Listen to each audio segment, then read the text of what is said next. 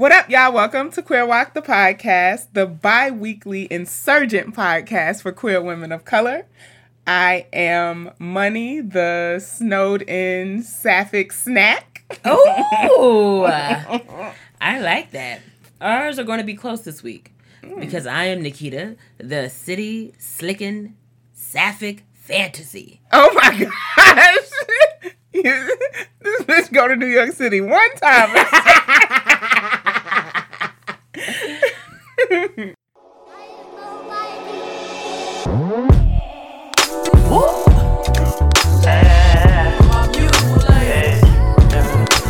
your chocolate demeanor and your cocoa kisses. I see your flow from a distance. Your vibe incite my submission. I give you all of me. Wanna make you proud of me.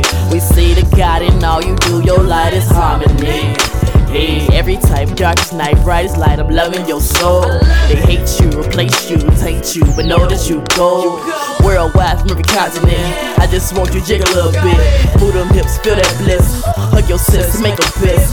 Don't resist your temptation. You're amazing, no limitation. My favorite in this matrix. We move by your vibration, and that's love. I hope you hear that on the daily, cause baby, you love. I hope you hear that on the daily, cause baby, you love. I hope you hear that on the daily, cause baby, you love. You love.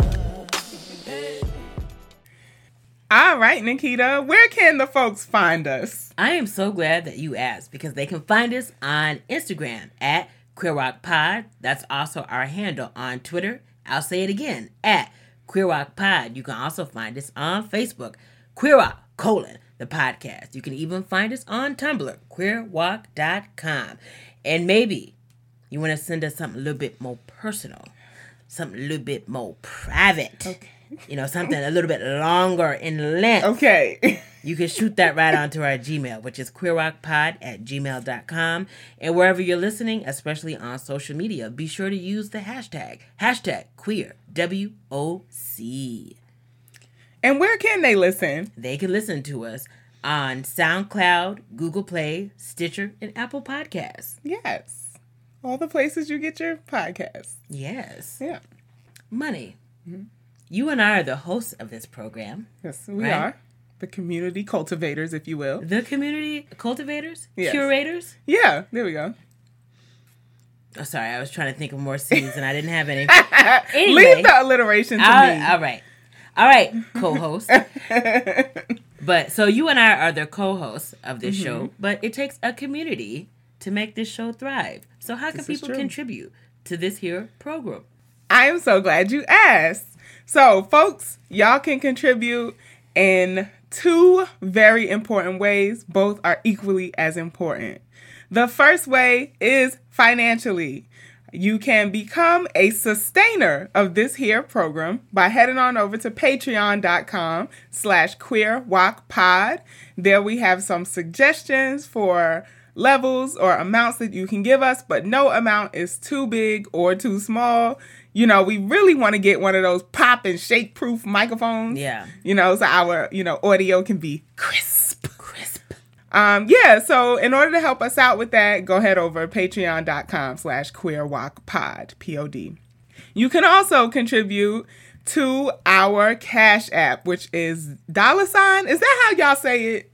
Dollar sign queer walk pod, P-O-D again. Um, and there, there's no commitment there where Patreon is monthly. The Cash App is, you know, just one time. Just make sure y'all get it right. I'm hoping there's not too many queer walk pods or Cash App. Yeah. So, all right. So that's the first way financially that you can contribute.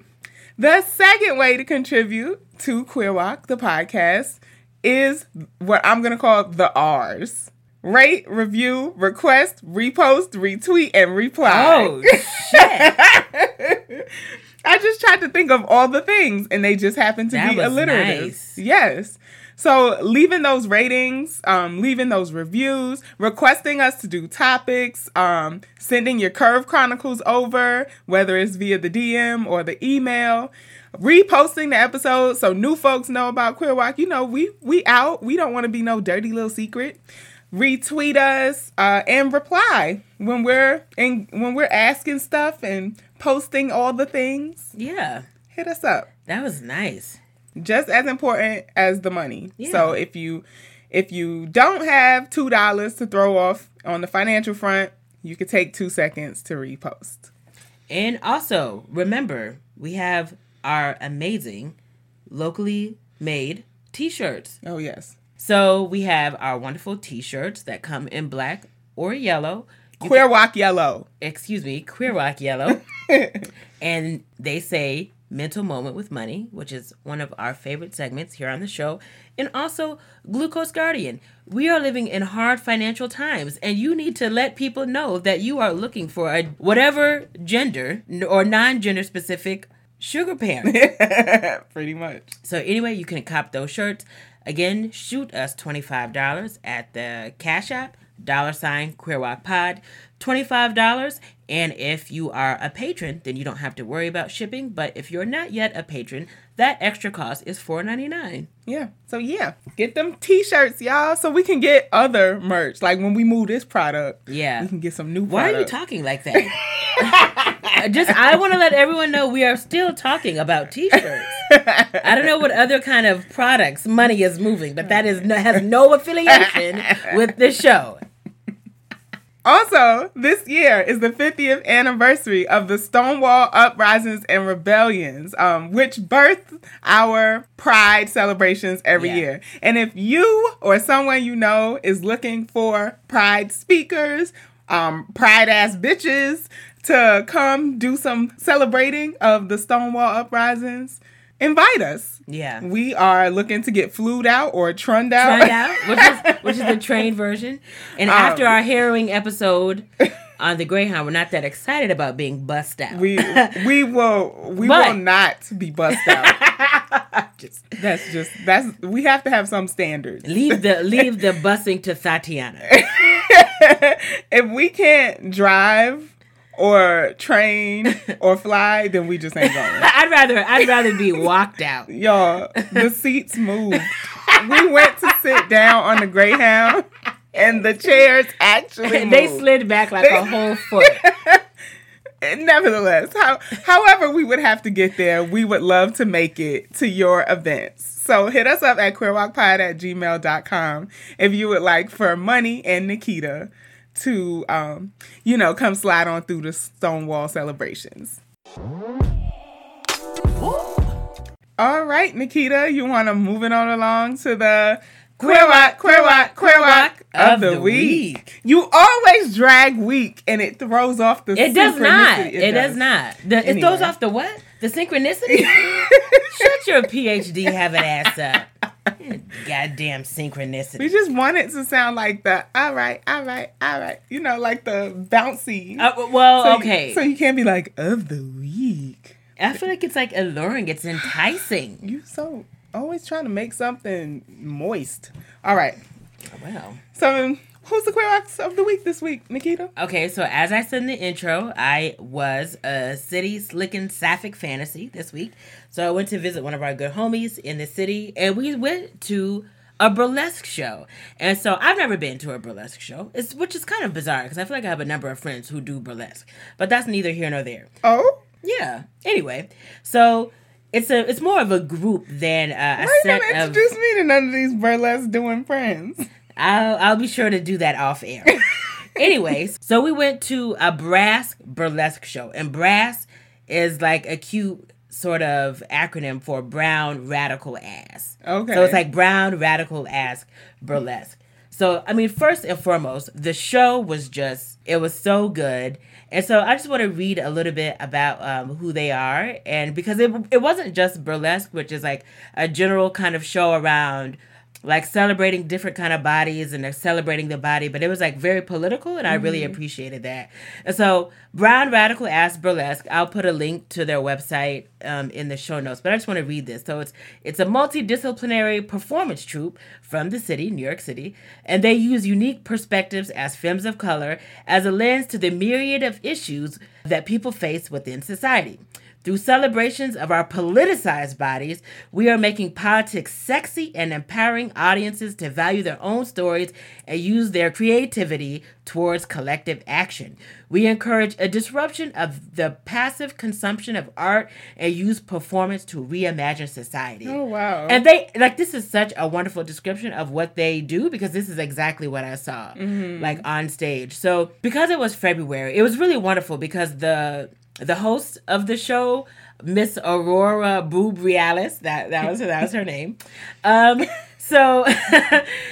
so she was just describing uh, talking about how so it's a it's a troupe of again films of color but they were like it's black history month so would the non-black pocs be okay with like the black the black performers in the troupe specifically solely putting on a performance for mm. black history mm-hmm, month mm-hmm. and so the whole theme of it was like it was like afro-futurist like black history through through like a burlesque It's show. burlesque. Yeah. And so they had this amazing fire ass DJ, and the performances were just breathtaking. Because again, I've never been to like a burlesque show. I feel like I've heard about them, and I know again it's about like celebrating bodies. I think I was a little concerned because sometimes I feel like there's a tendency to be like really like beat people over the head with the message, or like just to be mm-hmm. like very didactic with mm-hmm. like you know with politics in like an mm-hmm. art performance. Yeah. But I did feel like they were beating like over This is political. Right, it's like Yeah. I am making a statement. Yeah. but I mean, I mean, of course they were doing that, and there's nothing like inherently wrong with that. They were just such superb performers. Hmm. You know what I mean? And it was like, What was happening on the stage? What were you seeing? what was so there was so the first performer. Oh, I wish I could remember um their name, but it was like just like this adorable black femme, uh, like shaved head, and they were wearing like this like silver leotard, and so they do like this, and so they're like dancing and performing on stage, but then they're like maneuvering through the crowd. Uh, The only way I know how to describe it is.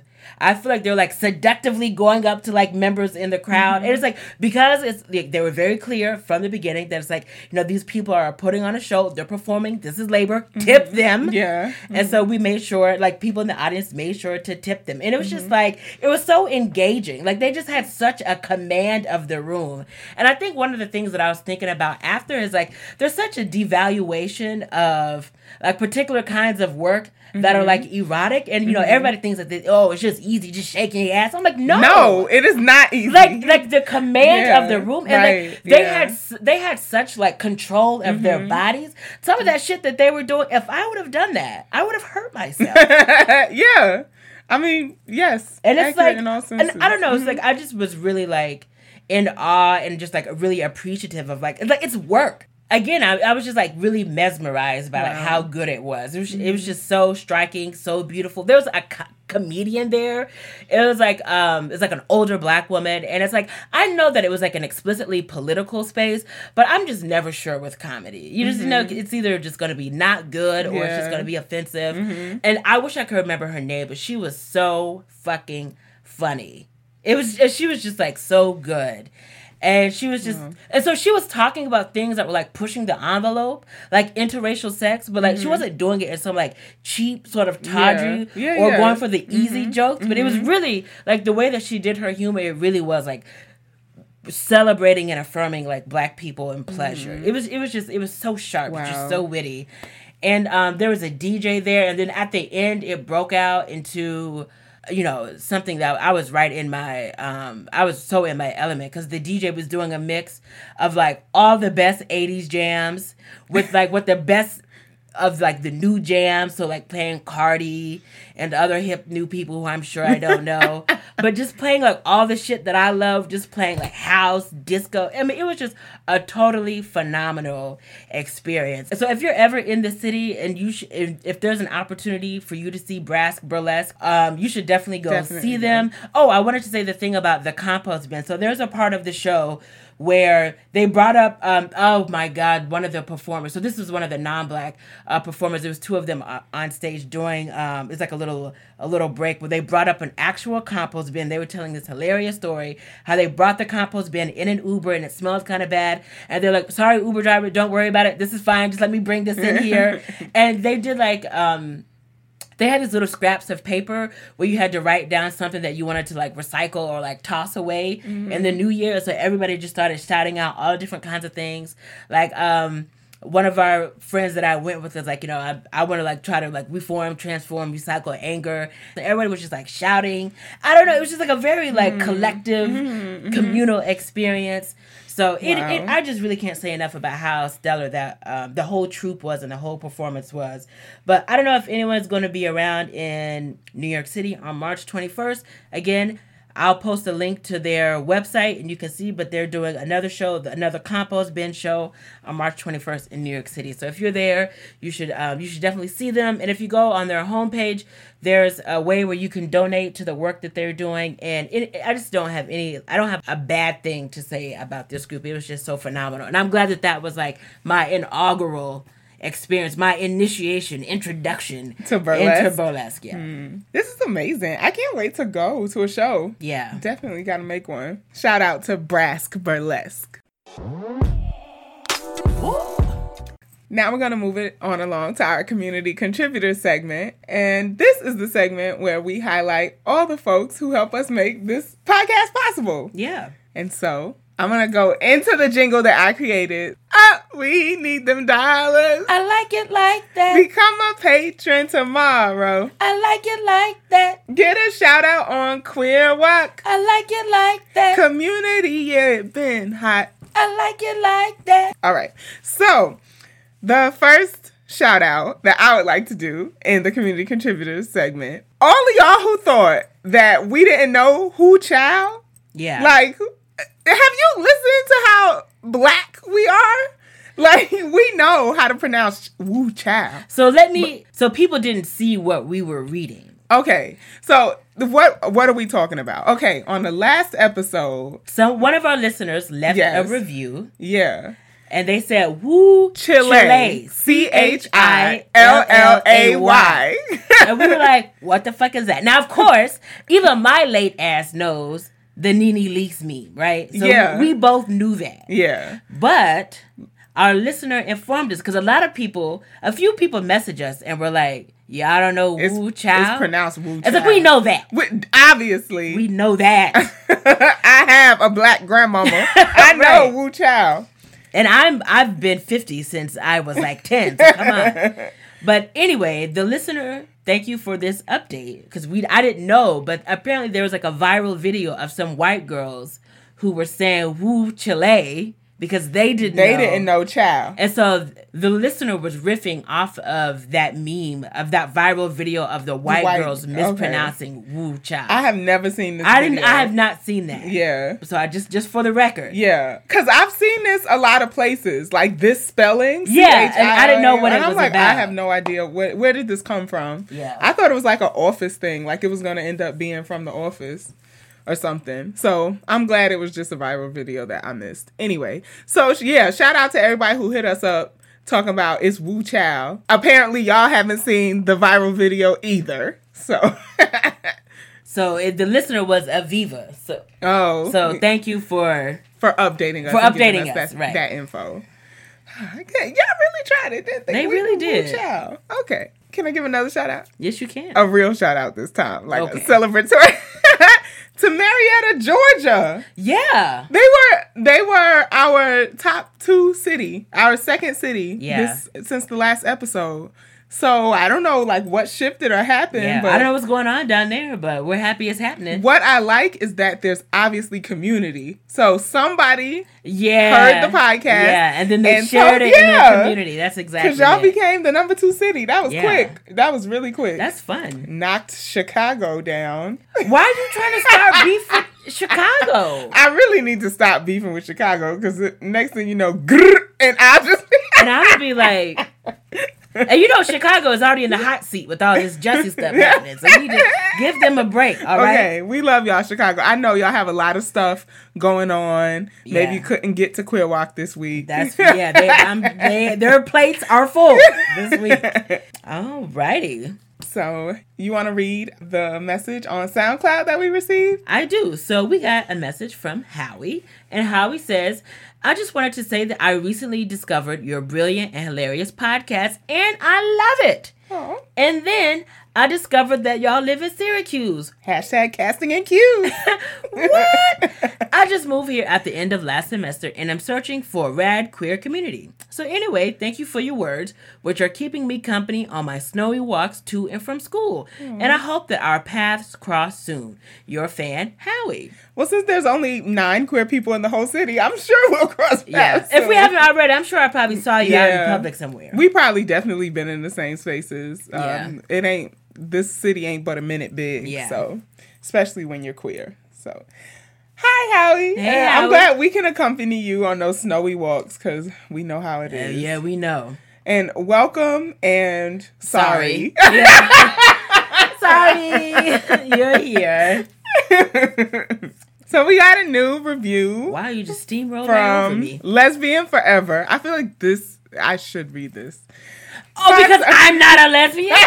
Read the little review. Five star review from Lesbian Forever over on the Apple app. Lesbian Forever writes Episode 59 gave me life after a tough week.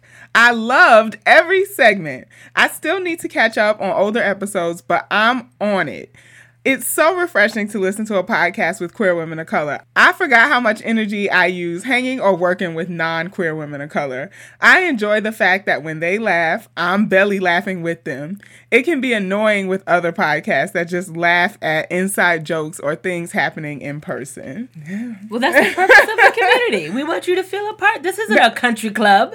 Thank you, Lesbian Forever. I too am lesbian forever. Uh, and just a little side note shout out. We see y'all coming through with the five star reviews. Yeah. Uh, because we got like six new uh, star ratings. Yeah. So So Kamala's hating ass can stay out our reviews. with that one star. okay, this is why I did the um the Apple reviews because I know you want to read the update. Okay, so we have the best update. Yeah.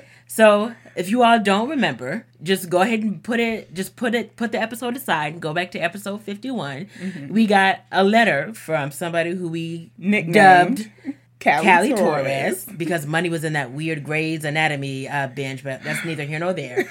and so they were having an issue because they were they were a gaby Uh-huh. dealing with you know dealing with uh queer sex, which is seems to be a running theme. Mm-hmm. It is. I, I how 2019 y'all been like, so give us the give us the sex tip. Yeah, so Callie Torres was really nervous, Mm-hmm. and now they they gave us a really a hilarious and wonderful update. Okay, so again, that was on episode 51, the first the first letter we got from Callie Torres. So if you want to check that out, it's episode 51. Episode 51. The I think we did it for the topic that episode. Yeah. Callie says, Callie Torres here. I just wanted to drop y'all a quick line and give you an update. Off top, y'all were absolutely right. Communication was slash is the key. I just needed to be honest and tell my partner slash partners where I, li- was. I like how everybody fucking but me. anyway, and that I just needed to be honest and tell my partner slash partners where I was and that I was nervous. And they were very understanding and still with it. Now the kid is a okay. I am an evangelical in these streets, asking people if they've heard the good word about sleeping with women slash femme identified folks. Just doing my part, extolling the virtues of sapphic sex. who talks like this? I love this person. Our You know I, you know This- I love this. You know who talks like this? Us. But there's more. Listen, since writing y'all, I think I've moved up into my queer adolescence. I've been led on by a straightish girl, Oh. did fuckboy things, managed to have a girlfriend, broke up with said girlfriend, and now I've been blessed by the good Lord with an E with a friends with benefits situation with a very seasoned lesbian. Why And this next part, and this this? next part is in all caps. And oh my God, have y'all heard the good word about sleeping with women? my next step will be to start stretching more and to get my yoga game up. Because, whoo, Chile, now we get the reference. Okay, Wu Chile. Marathon lesbian sex is really a real thing. Yes. Thank you both for the show Tried and your advice. you. It really helped me, and now I'm a problem in these streets. Thanks again, Kathy. wow. And there's also all kind of emojis. Yeah. and- oh my gosh. Wow. Uh, that is.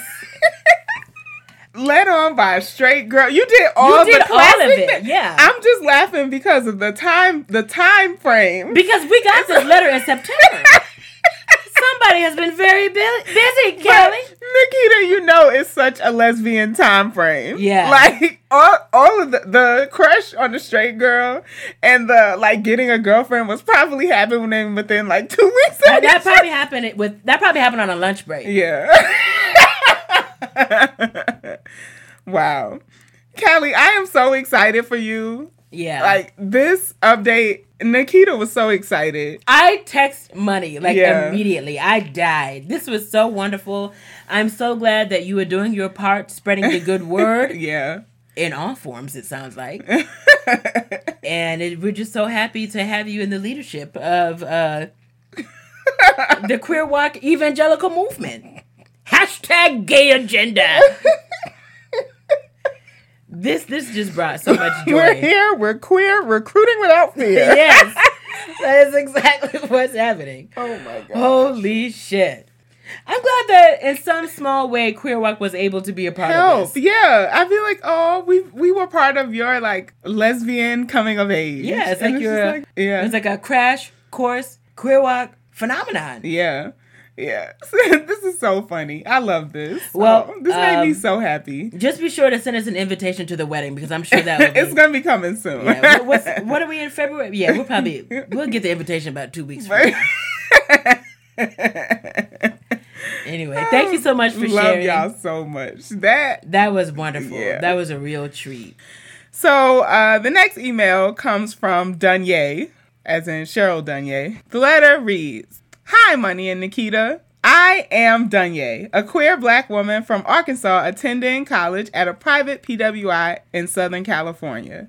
It has been such a struggle attending this institution and navigating all of my identities that I didn't even really understand until I came here.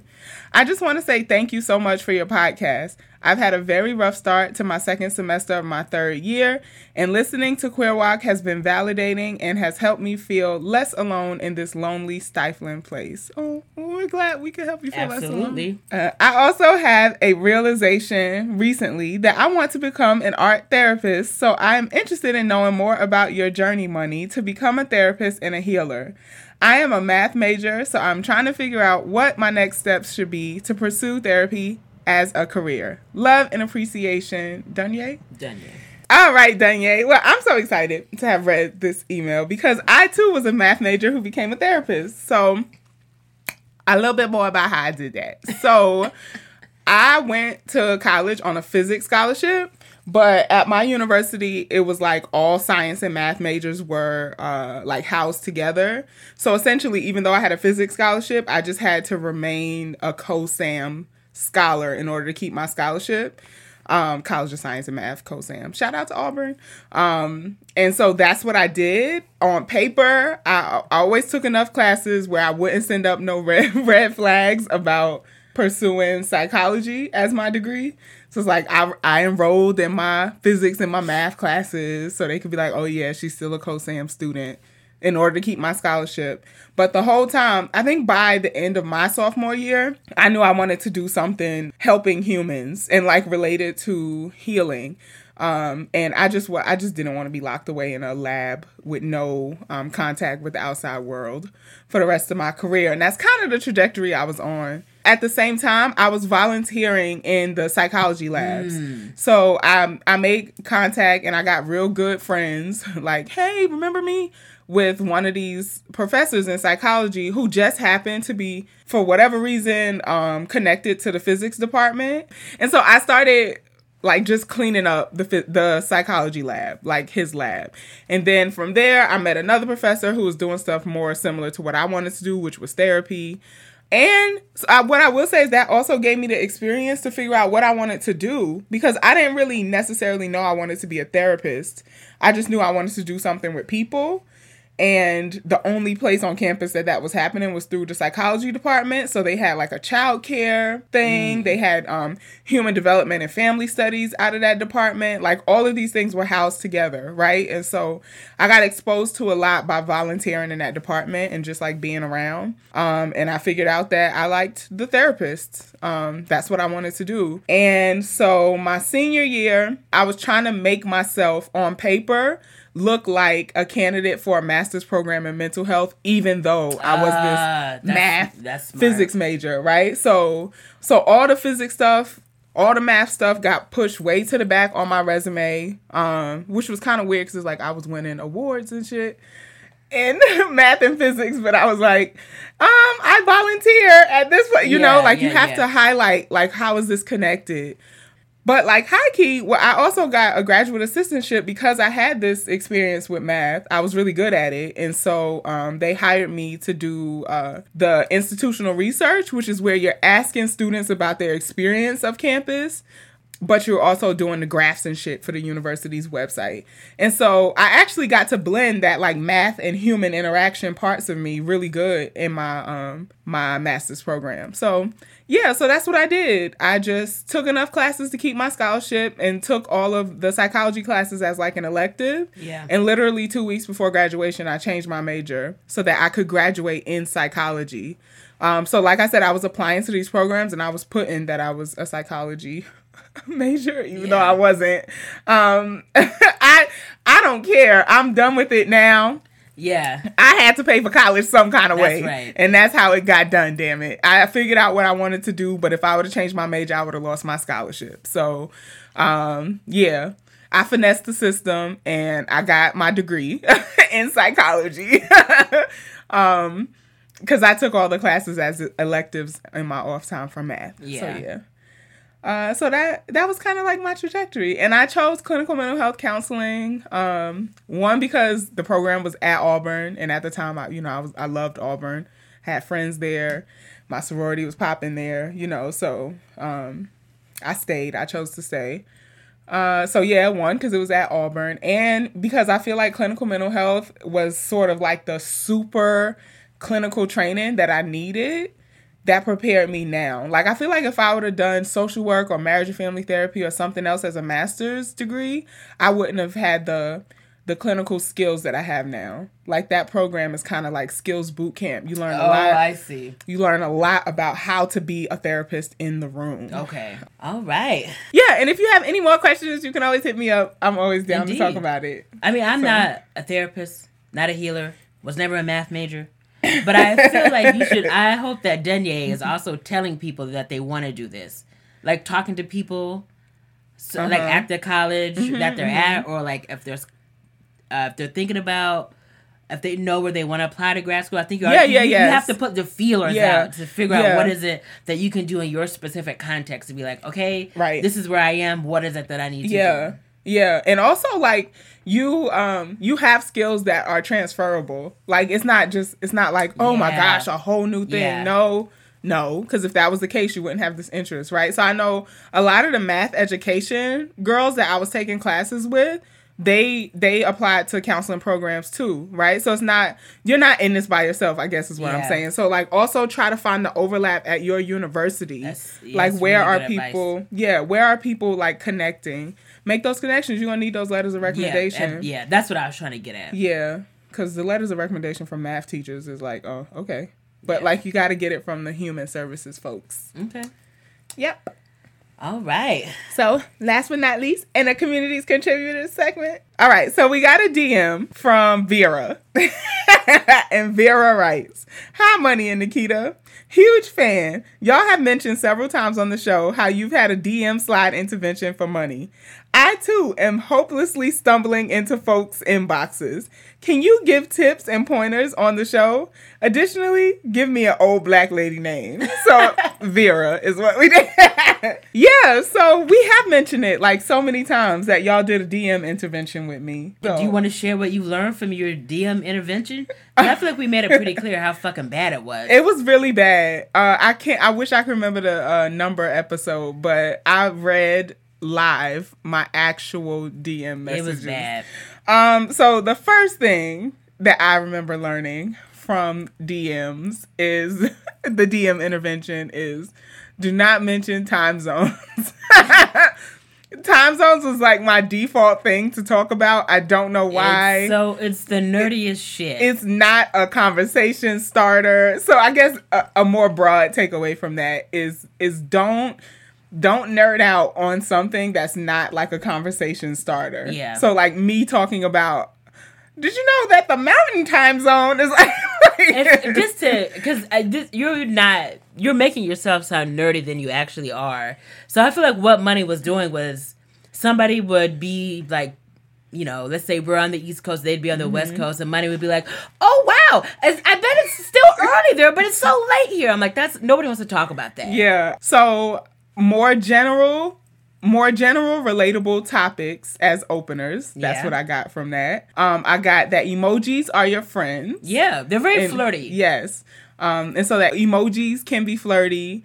Uh, because I always worry about tone. I feel like that's what trips me up in DMs. Like in person, I'm not that awkward. I Not all, promise. not like all. I'm actually kind of smooth in person. But it's just in the DMs, it's just I worry about tone. Yeah. Like how is somebody reading this? And and messaging somebody is already to me feels like they might read this as flirty. Yeah. And so sometimes if I'm not trying to be flirty, I feel like I have to overcompensate for that. But if I am trying to be flirty, I feel like I have to directly say, you, yes, I am flirting with you, especially for women. It's Yeah. just like you almost have to like shake their shoulders and be like, this is me flirting in a gay way. um, yeah. So emojis. You're good at asking questions now. I I, I see that you. Mm-hmm. like ask questions, not like bizarre, nerdy, narrow questions, but just like Mm-hmm. ask questions to like learn more about them, and it's a good way to like keep the convo going. Mm-hmm. keeps the convo going. I feel like directive. Like I would just, you know, go on and on with these conversations. It has to be intentional conversation. yeah, yeah. Like if for somebody to feel like you're interested, it's the intentionality. Yeah. Right. So I got that from that conversation that night. You know, a, a little picture doesn't hurt. What kind of and there. picture? Nikita, shut up. Why you ask? Why you be asking me stuff that you know the answer to? I don't I know. should slap you. No, because someone. No, I feel like that's a fair question. I'm I- not saying you're sending a lewd or I a don't. I, I first of all, I don't send. I know that you don't. So I'm saying, what kind of picture are you sending? I send, you know, selfies usually. Like I think I I'm very photogenic, so You I'll are. send a, a cute picture of me. I'm I usually have on a cute little outfit, so I'll send a flirty like here's my outfit today, See, that's cute. That's a good. accentuating the That's the nice. boobies. You That's know, nice. all this in DMs. Yeah, All right. Mm-hmm. Wow. I'm so glad we've um, been able to cross this uh, hurdle together. yeah. Because you were, there was no hope. it really wasn't. I feel like a brand new bitch. You are. so, Vera, send us an update. Yeah, I hope you- this helped. Questions, um, broad, open things that people will actually want to talk about. Yeah. Flirty photos here and there, and emojis are your friends. Yeah. Oh, intentionality. Yeah. So let us know how that goes. All right, and so before we end community contributors, Nikita. We also have some new patrons.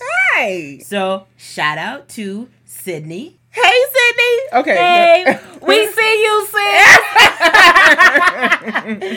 and Shantae. So Shantae must have had a few dollars at home. And that was an old school reference. I hope you caught that. I didn't. I just I, laughed. just stop. And Aaron up their pledge. Thank you, Aaron. Oh, look at y'all coming through with that beginning of the year coin. Indeed. All right. So you could be like Sydney, Shantae, and Aaron by either becoming a patron or upping your pledge. Alrighty. So we want to move it on along to my personal favorite segment on the show, the mental moment with money. This mental moment, I am going to do five active ingredients for healing. Okay? Active ingredient. Yes, because it's like, uh, you know, like when you read a label on something or like medication Oh, or the things active you need to heal. Yeah, sure. the active, the things that are working. Yeah. Um, not that there aren't other ingredients, but that these work. The things right? that pack the punch. Yes. Um, and so I have to fully own this is not my original idea. It's actually my remix from work of Dr. Omid Naim, and I really hope I pronounced that correctly. Um, but Dr. Naim is in is practice is a practicing psychologist in Southern California, and they've been doing just a lot of work on how is it that people bounce back from things, right? Like how do we heal ourselves? And, you know, since they're a person of color, working with a lot of like underrepresented populations in therapy, I thought, oh, this is somebody's work I should be paying attention to. So I've been doing that. And I'm going to link the article that I read where they talked about um, the five active ingredients of healing. But I'm going to give y'all my remix of it for this mental moment. All right. All right. All right. So, first, I want to say, the reason why I wanted to do this is because I think we talk a lot about like healing, but I like to break stuff down and be like, okay, how do we do that though? Okay. And like I'm, all, y'all know with this whole segment, all I try to do is like give us tools where things can seem more doable, right? And so, not that you will never go through things, because going through shit is an unavoidable part of life. Um, stress is gonna happen bad things are going to happen for as long as you are conscious and existing, right? So I'm not trying to say that these like this avoidance doesn't help healing either, right? So not that I just need the positive energy. I just need to be out here not experiencing any trauma. Like that that sounds great, but things happen. Right. And we are folks with marginalized identities, so stuff is going to happen. So just trying to give us better tools to bounce back when things do happen, okay. right? So as I was thinking about um, Dr. Naim's work, I was thinking about resilience research in general and how um, so resilience is just sort of like the clinical word for uh last night took a L, but tonight I bounced back. You know, like it's just like the ability to come back from something happening to you. And so this body of research has really focused on like what prevents people from recovering. If two people experience the same thing, what allows one person to sort of move on from it and what trips the other person up, right? And so what Dr. Naim found was that people who are missing these five essential elements like struggle most to bounce back from things, right? Because our our bodies and our psyches are like designed to bounce back. So it's like what keeps us from doing that, right? So I'm gonna tell y'all the five things that you need to have in order to um, go through the healing process and recover, be more resilient, if you will. But also, I wanted to do this because I think a lot of the ways uh, so I've been getting a lot more um, new clients and new starts these days, and I just hear people kind of talk about depression and anxiety as things as like chronic illnesses that you will just always have to deal with for your the entirety of your life. Mm. Um and for some folks that is true, right? Like you have these recurring episodes. But I just wanted to talk about okay, I'm gonna do this real quick, I promise y'all, because I want to get to the five things. But up until the 1980s, like actually the late 1980s, like around 1988, resilience research always talked about depression and anxiety as episodic things. Like something happened or um, you you are dealing with something. So maybe like nothing happened externally but something happened internally. And this is an episode that you will recover from that was the way anxiety and depression were talked was talked about. Um, but after 1988 or so, it started to be talked about as a chronic illness that mm. you would have to like medicate in order to deal with, right? And so this is my conspiracy theory that like the whole way now that you know 20 30 years after that that we talk about anxiety and depression as like these enduring things that will never go away, that are not episodic, that we can't ever recover from, is because of big farm. Yeah, that's that's just I my, figured that's where you're gonna go with that's that. that's just my little um conspiracy theory around this uh, because I was just looking at like what other development has there been what has changed since then? Pharmacy, um, pharmaceutical companies. Um, the number of SSRI medications has like completely shot up in the last 20 years, right? And I'm not saying this as in like you shouldn't take SSRIs right, right, if right, you deal with depression or anxiety, like obviously. But even with those, research shows that medication alone does not treat depression and anxiety. They often don't have felt impacts unless you make some kind of life changes, mm. right? So, um, Yeah, so you got to pair them with life change. So people will say therapy and medication, right? Like Okay, the yeah. something has to change in life in order for you to feel the impact, right? So that was all background. I just wanted to tell y'all why I wanted to do this segment. I hope it helped. I hope no, I think that kind of context is important. Okay, I hope somebody was like, mm, all right. All right. So the five active ingredients of healing. Y'all ready? I'm ready. Let's go. Let go. The first active ingredient is uncover your resilience. So, like I told y'all, resilience is the word for bouncing back.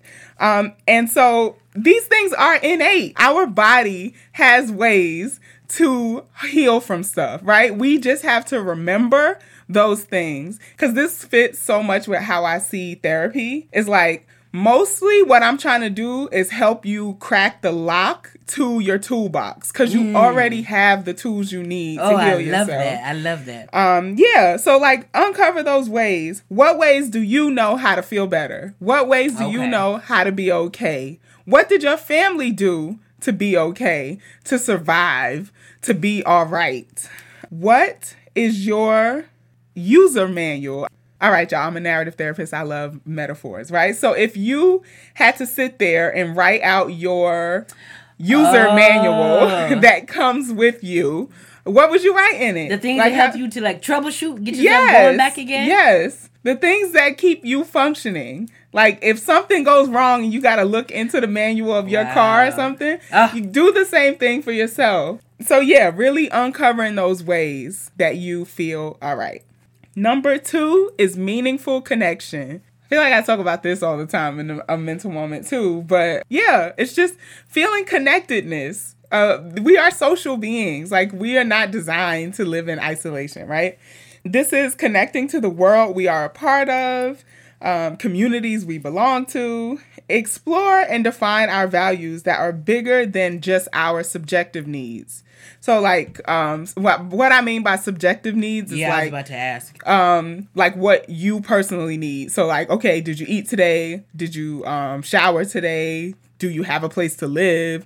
Like all those um psychological first aid check-in stuff. Okay. yeah those are those are things you need in order to like keep going subsist right? Sure. but in thinking about connection that's just meeting your your literal physical needs in order to survive. But that doesn't mean that you feel like you have a purpose. Mm. Like you are called to do something Sure. like bigger and greater.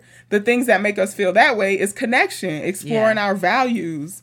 And yeah so when when we take time to do this we feel a deeper sense of purpose which is sort of exactly what depression tries to not make us feel it's like we we don't have any purpose and like the Mm. World would just go on perfectly fine without us Right, right, right. and so you can see how finding meaningful connection is like the antidote to those kind of like thoughts and emotions that depression things like depression bring up Okay. Number three, disconnect from doing. So I'm a, I'm gonna break down what I mean by this because Nikita, you look anxious.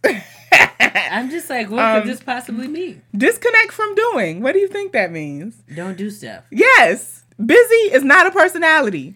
Ooh, wow. Uh, That know, is that's a personal attack. you know, healing is most likely to happen in pauses. Oh, Um, this is what Dr. Naim read that says. again. Healing is most likely to happen in pauses. Holy shit. Yeah. So I was thinking about this as far as sessions. Like sometimes in session, I be thinking, I'm not even doing anything. Like, what the fuck? Ugh, am I even a therapist? Why did I choose this?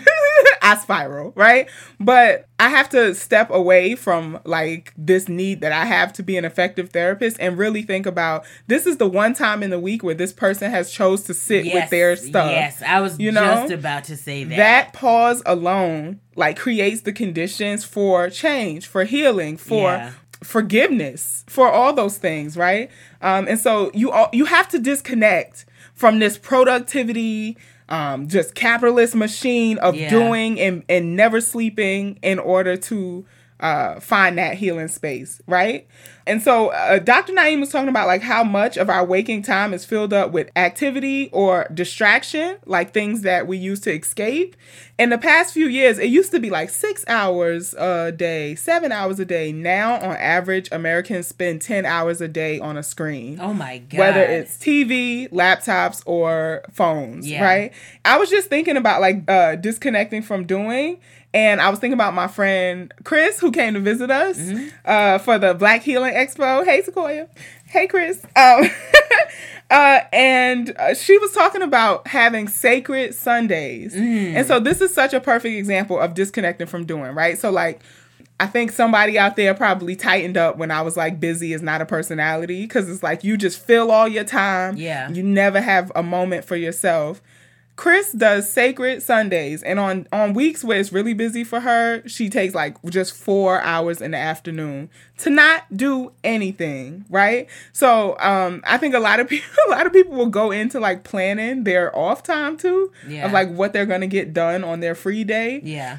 try just going into that free day with a free mentality. Just take a break. Take a fucking break.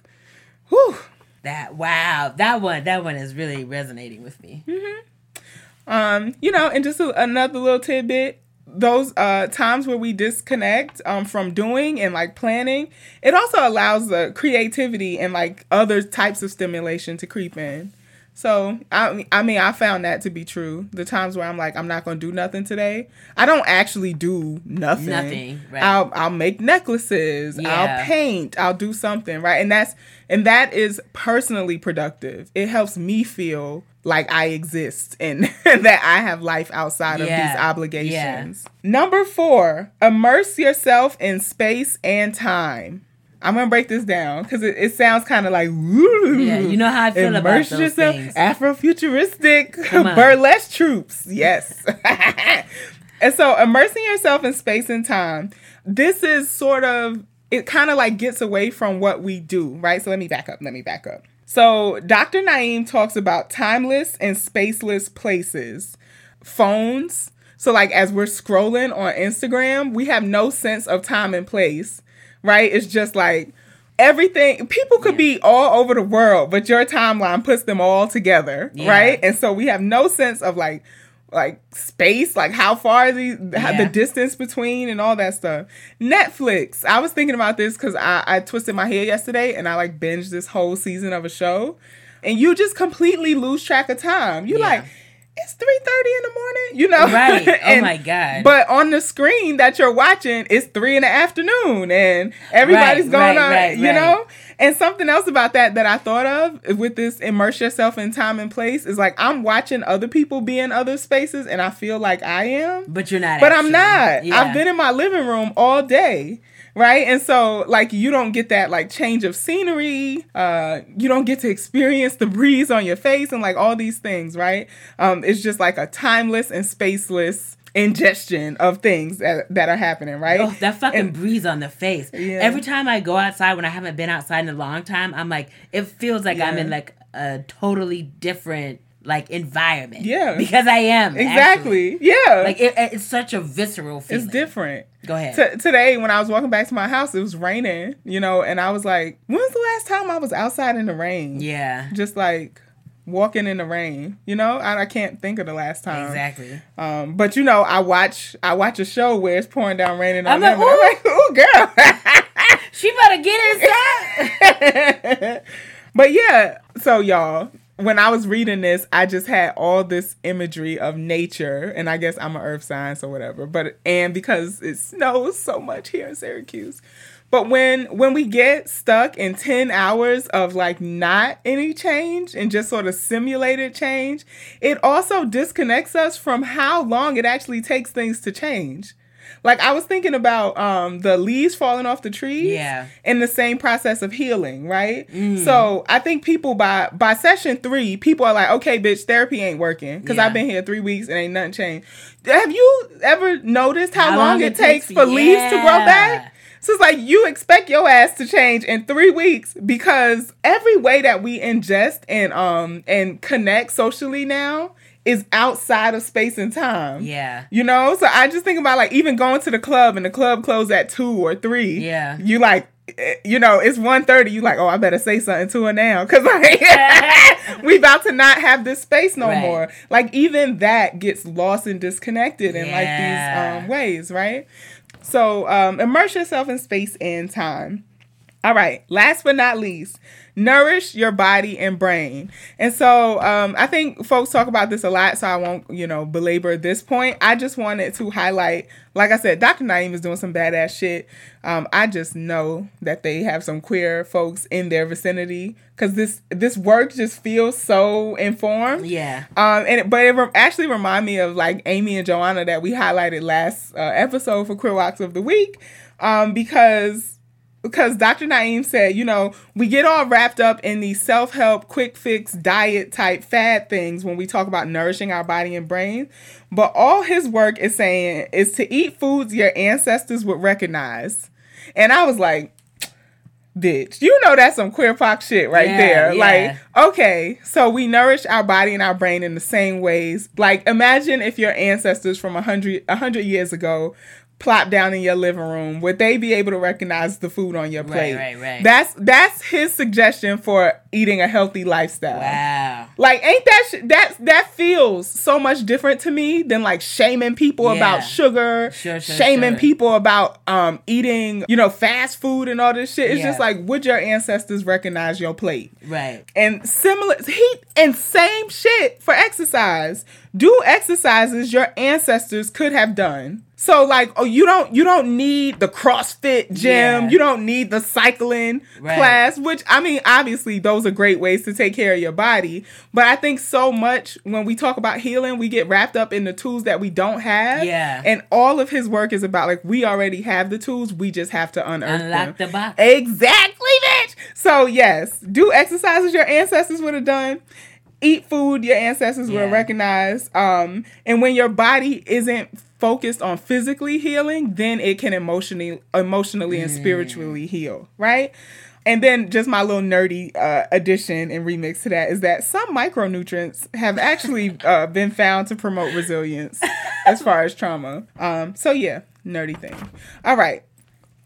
So, y'all know I like to give a rundown. The five active ingredients of healing uncover your resilience, meaningful connection, disconnect from doing, immerse yourself in space and time, and nourish your body and brain. Holy shit, that was amazing. Bow! You know. That was very, very good. I be having, you know, I just be having to prove to these bitches that I am a therapist and I be doing shit and I'm just I'm just out here trying to get my credentials so that I can heal my folks. You prove whatever you need to to them, but you don't need to prove anything to us because it's, it's very clear You know. that you're a healer Yes. and a therapist. Licensure is an elitist process. I'm al- I'm already I'm certified by my community. Bitches. That was that was really phenomenal though. That was wonderful. Thank I'm you so a. LBAT, a licensed black ass therapist. Okay? All right. Ding, ding, ding, ding. And now, our bi weekly word from our womanist, worker, wordsmith, wizard, Nikita. Ding, ding, ding, ding. Yeah. Oh my gosh. so, what you gonna school us on today, Nikita? All right. Well, this is it. Just happened to be um, fortuitous. I didn't plan it this way, but yesterday, one of our friends, somebody who we know, uh, who I work with in BLM Syracuse, along with some other folks, put on a panel with uh, former Black Panther Party members.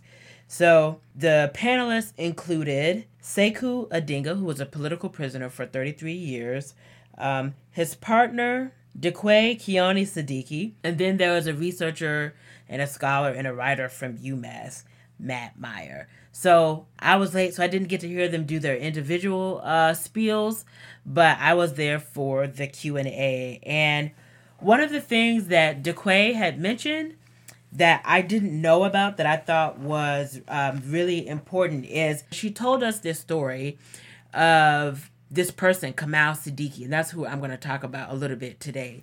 And so she made it a point because, you know, everybody within the movement or who's like around the movement knows like the Assata chant, right? It's like it is mm-hmm. our duty to It's fight our for to freedom. fight for freedom. It's our duty to win. We must love and support each other. We, have, nothing, to lose by our chains. And so she made this statement. So she was like, everybody, you know, a lot of people like to talk about that chant and they love to talk about Assata. You know, Assata's on t shirts. And so she was like, but one of the things that, you know, Assata would be the first one, Assata Shakur. Um, would be the first to say is that she was working on behalf of and that she was all it was always like a collective struggle for her and so she said that to say that it was not just about Assata but so there are other people who were killed um, by the state by the FBI CIA and police you know but like folks like Fred Hampton but there was mm. also just a number of people who spent obscene amounts of time in Jail. in prison, prison, right? yeah. Political mm-hmm. prisoners, and so she was like, the same people that like you know do this chant aren't always talking about those other people who've been who've The been context, you think that's what? yeah I like, yeah. I, I think that t- so mm-hmm. and that this is again my interpretation you know she could listen to this thing This and- your interpretation of the situation. Right, because she could be like, bitch, that's not what I meant at all. But she mm-hmm. did say this. Mm-hmm. And so she told this story of Kamau Sadiki, who was, what I think was a former partner of Assata Shakur, and they had a kid together. Mm-hmm. And so she was like, the same people that talk about Assata Shakur may not necessarily know the stories of folks, again, like Sekou Odinga. Uh, Sundiata Acoli, H. Rap Brown, and like Kamau Sadiki, and so many other um, political prisoners who again have spent really just absurd, inhumane, and cruel amounts of time. A whole, whole Lifetime. Like, they've been in jail for long, longer than I've been alive. Exactly. Yeah. And again, I think that what the point that she was trying to get across is that like younger folks who are um, who are doing who are continuing to do movement work need to make sure that we're not just like thinking about and talking about these people. Mm-hmm. So she did say like we need to make sure that we continue to say these folks' names. Yeah. Right. But also be providing um support to Mm-hmm. like political prisoners who are in the movements that we say that we're like inspired by and taking a lead from. Right. I feel like that only happens in intergenerational uh, conversations, though. Exactly. Like, 'cause- exactly. Because I mean, the obvious thing that I think is we don't know these names because they locked up a generation of black Exactly, activists. exactly. So like, that's the only spaces that us who are younger get that Get is in exactly. conversation. So So they have this book called From the Panther 21 to 21st Century Revolutions Look for Me in the Whirlwind. So it's an edited collection. One of the uh, pieces in the Look for Me in the Whirlwind um, edited collection is by Dhoruba bin Wahad and Paul Wolf. And so Dhoruba bin Wahad was a part of the um, New York Panther 21. And I'm, I'm going to get into that in a little bit, but he was also in prison for like decades, and he was um he was um released, but again still spent far too much time in um prison. in prison. And so one of the the arguments that they make in this piece, because the the this piece is entitled Assata Shakur, excluding the nightmare after the dream. And the subtitle is the quote unquote terrorist label and the criminalization of revolutionary black mm-hmm. movements in the US. Yeah. And so the in the article in this section of the article they're, they're making a really good point that in order to understand the context of what happened to Assata Shakur, that you have to understand the broader context, like the really vociferous, relentless extremes that the state went through to try to tear apart Yeah, the, the Black, Black Liberation uh, yeah. Mm-hmm. movement, in particular the Black Panther Party. So and so the Black Panthers, I mean, they were started in 1967. The Black Panther Party becomes a major target of the FBI in 1967. And so this is just 10 months after it was mm-hmm, founded. Mm-hmm. So that shows you how the Black Panther Party were able to like inspire Mobilize, and galvanize yeah. folks because it's like mm-hmm. it hadn't even been around for a, A year year. Yeah. right? And so, of course, folks probably know about um, COINTELPRO, which is the counterintelligence um, program, and that was a that was a specific operation wing of the FBI meant to target the Black Liberation Movement in general, uh, but the Black Panther Party. Um, in particular. And so, listen to this. So, by March 1968, uh, the COINTEL program had expanded to include 43 FBI field offices. At the height of the Black Panther Party, it had like 5,000 members. Yeah. and so in the 5,000, I mean, in terms of like a mass membership based organization that's huge but in comparison to how many black people are in Mm-hmm. The country It's not that's that really many. not that It's not that it's many. not a lot Yeah. right but again but i think i saw recently on something that the that the paper like the news organ of the black panther party its circulation was in like the hundreds of 1000s so Mm-hmm. so even though the membership might have been relatively small the impact was certainly wider Yeah. than the number. I mean, we know that with black organizations now. Right. Like I, I even just think about um sororities and fraternities. It's like ain't that many active uh Right. um card carrying members, but the impact, right, is so big. And I think that's why it was like, oh wow. In just ten months they caught the eye to FBI. Right. Because it's, it's that yeah, the resonance. The program and the and the revolutionary politics really resonated Yeah. with folks.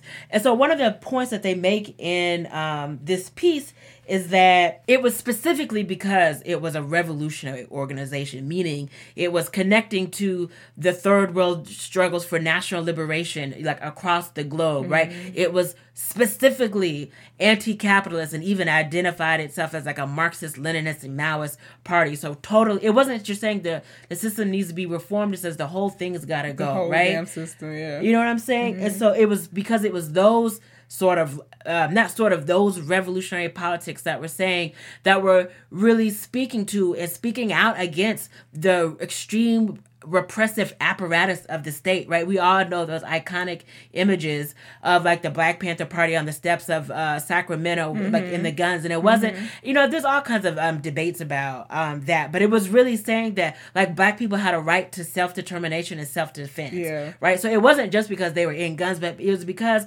again, those radical politics, right? This is why the BPP received the ire of the state, right? So again, March 1968, the COINTELPRO had expanded to 43 FBI field offices.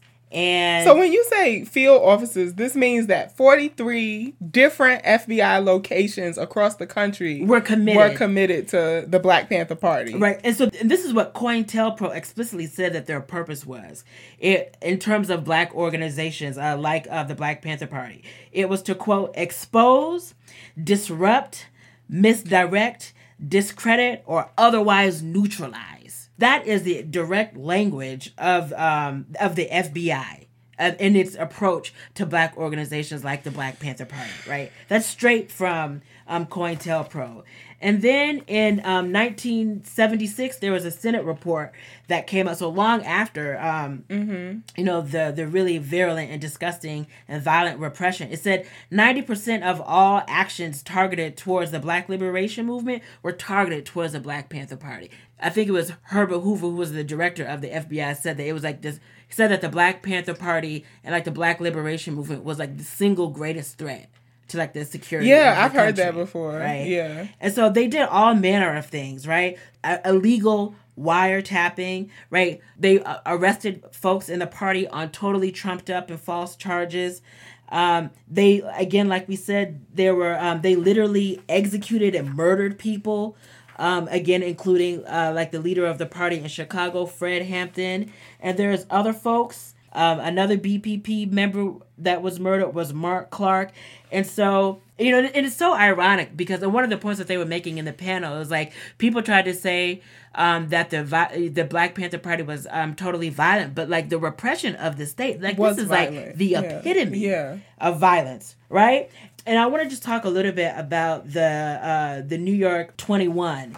And so in 1969, 21 leading members of the Black Panther Party were indicted and arrested on bogus charges of conspiracy. And these, again, these are leaders. Mm-hmm. Right. And it's like, you know, if you want to neutralize or take out anything, Right. um, the way that you do that is to get at the leaders, Mm-hmm, right? And so this happened because three undercover New York police officers infiltrated the New York chapter of the Black, Black Panther Pan- Party, yeah. Mm-hmm. right? And no, I was just thinking, um, Afeni Shakur um, was one of the New York 21. Yeah, Tupac's mama. exactly. Um, as the uh, BPP member was saying, like all the names that we don't know, it's it's intentional, right? It's Exactly, Like, it's not just like us young folks aren't seeking them out. And I'm also feeling kind of emotional because I'm like, where would we be? You know, had the FBI not attacked the Black Panther Party Exactly. or the Black Liberation Movement in general, Right. in such disgusting ways. So I just kind of want to talk about three other programs, uh, or two other programs, because we already talked a little bit about the wide sweeping nature of COINTELPRO. But they also had this program called New Kill. Okay, so May 1971, the New York 21 are acquitted of all those ridiculous, trumped up conspiracy charges. However, in that same month and in that same year, there's like two to four New York police officers with the NYPD who are killed. And so the FBI and the NYPD used the killings of these police officers as a pretext or a guise to continue to target and disrupt uh, the Black Panther Party.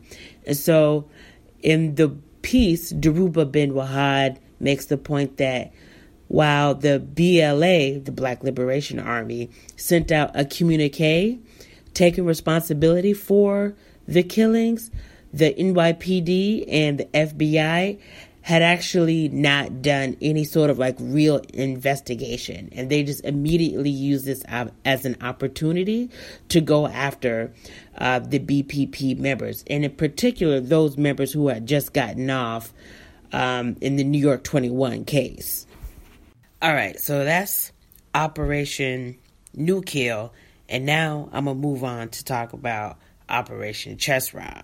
And this is actually really disturbing because, as Assata Shakur um, has said, you know, of course, her slave name, as that's the language she uses, and her comrades use, was Joanne Chesimard. So the FBI, post COINTELPRO, came up with this program called um, CHESROB. Like it's it's like a sick play on her, her last name? name, right? God. And so another one of the things, because remember they said that they it wasn't just to like neutralize and get rid of and like harm and kill members of the um, Black Panther Party, but it was also to cause disruption. So one of the things that they mentioned is that anybody who's ever organized or been around a group of people trying to do anything together, you know that there's going to be tensions.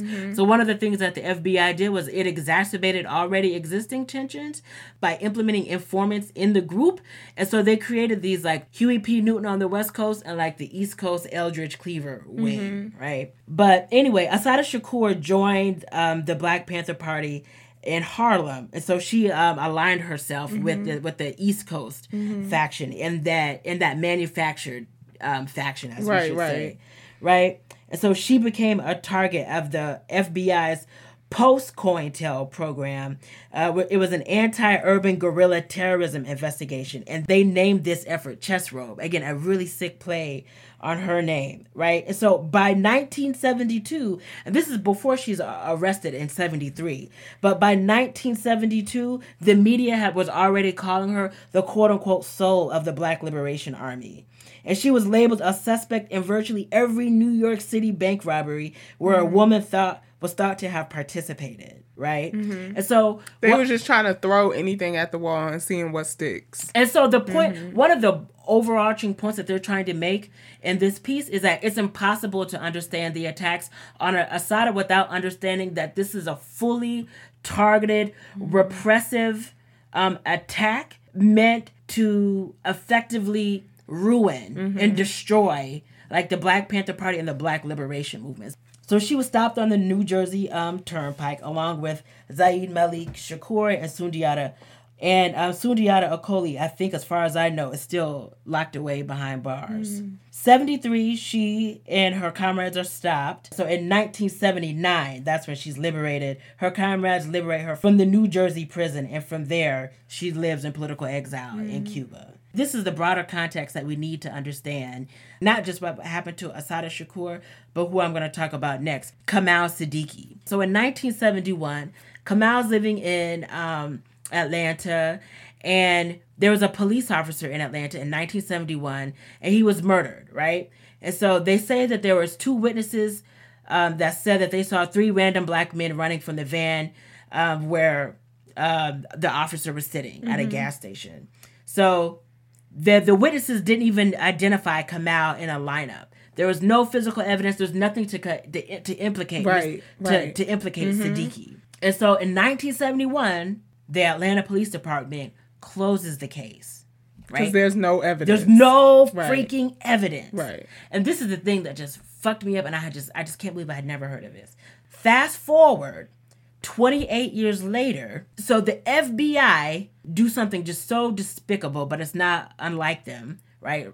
They said that if Kamau Sadiki, because remember they have a kid together, mm-hmm. Kamau and, And Assata. Assata. Mm-hmm. And so they say, you either help us lure Assata Shakur out of Cuba so we can arrest her or we will make or we will see to it that you spend the rest of your life in prison. And so naturally, him being a person of fucking principle, principles. it's like Yeah. I'm not gonna Fuck fucking y'all. do that. Yeah. There's no way I'm gonna fucking do that. Yeah. Not just to my comrade and you know the mother Baby of my mama. child, but Yeah. Mm-hmm. like on principle, I'm not gonna fucking do that. Something happens in 2001, and again, this this is important because you know this is post 9/11, Mm-hmm. right? And so we think about that a lot of the political prisoners um, who are in who are uh, black revolutionaries are Muslim. Yeah. Yeah. Right, we, we can't forget that. Yeah. And so, anyway, uh, a former BLA member uh, gave a statement about the 1971 murder, right? So they were detained during a traffic stop. So there was no eyewitness testimony, and again, no physical evidence. The so the state just says, you know what? These three former BLA members have come forward. We're gonna um, we're gonna reopen the case. So the FBI pressured the uh, the the Atlanta police to reopen that fucking case. Kamau was arrested in 2002 in uh, Brooklyn. Again, fucking 31 years after the murder, where there's no evidence, right? And so in 2003, Judge Stephanie uh, Manis sentenced Kamau Sadiki to life imprisonment. And one of the things that uh, Dequi mentioned on the panel last night is that the same judge that sentenced Kamau Sadiki to life in prison is she also presided, she was also the presiding judge in the case of H. Rap Brown, also known as Jamil Abdullah Al-Amin, So she's just building her career on um, f- falsely and wrongly imprisoning Black Panther Party members. exactly Panther- exactly and so unfortunately um kamau is still in um prison and um i'll post a link to uh, a website and there's a mailing address. So one of the things that she encouraged people to do is to write like it's like they were like it's really important to keep in touch with um, our political prisoners. And so there's like a mailing address. And so she's also a part of an organization. So it's the jericho movement. And it's a it's a specifically a movement um, to help get uh, political prisoners free from um, prison. So i'll share a link um, to the national jericho movement in there I'm not surprised. of course not Um, you know, and and I feel like right now it's it's almost like a joke uh because of like the Jussie Smollett situation of like what the cops will like do yeah um, or the feds will do to sort of like manipulate a situation to look a certain way.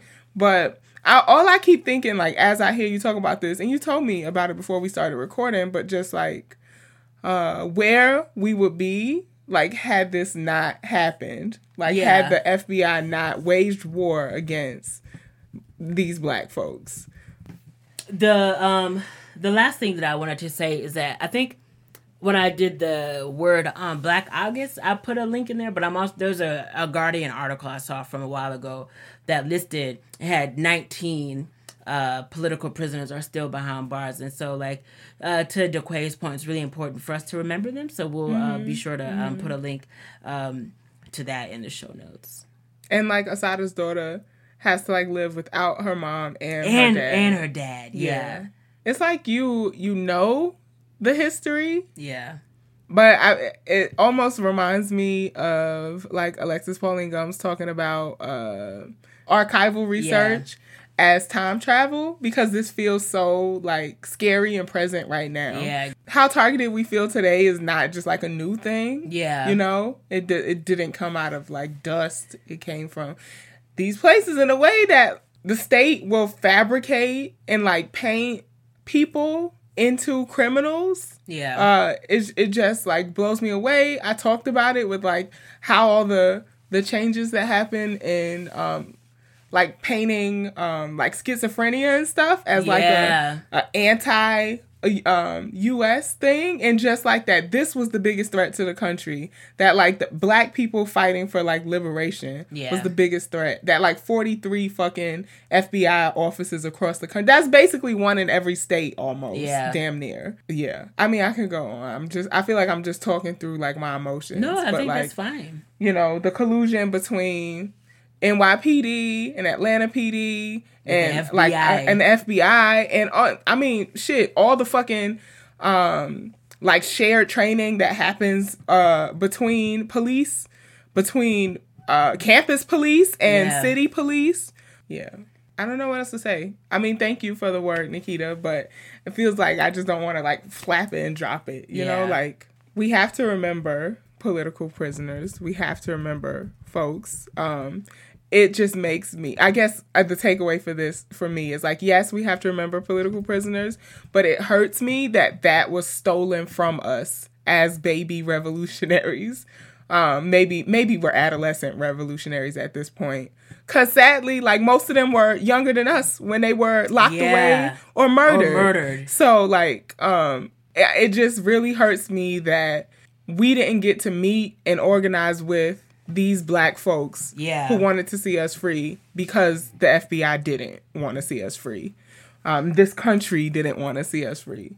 So now we have to do the work of learning and and um like excavating this history like we have to fight for it now Yeah. because because this happened i think it's really important that you did that to sort of conclude um our black history month episodes because last time you talked about just like how how much woodson worked so that we wouldn't have to do this with our history like that that would be an intergenerational Yeah. transmission of it so it feels like a, a good follow to the last word that you did um and i i just want to like reframe this in a a strength based approach of like look at how much we have survived Yeah. as black folks fighting for just the fucking right to exist in this country.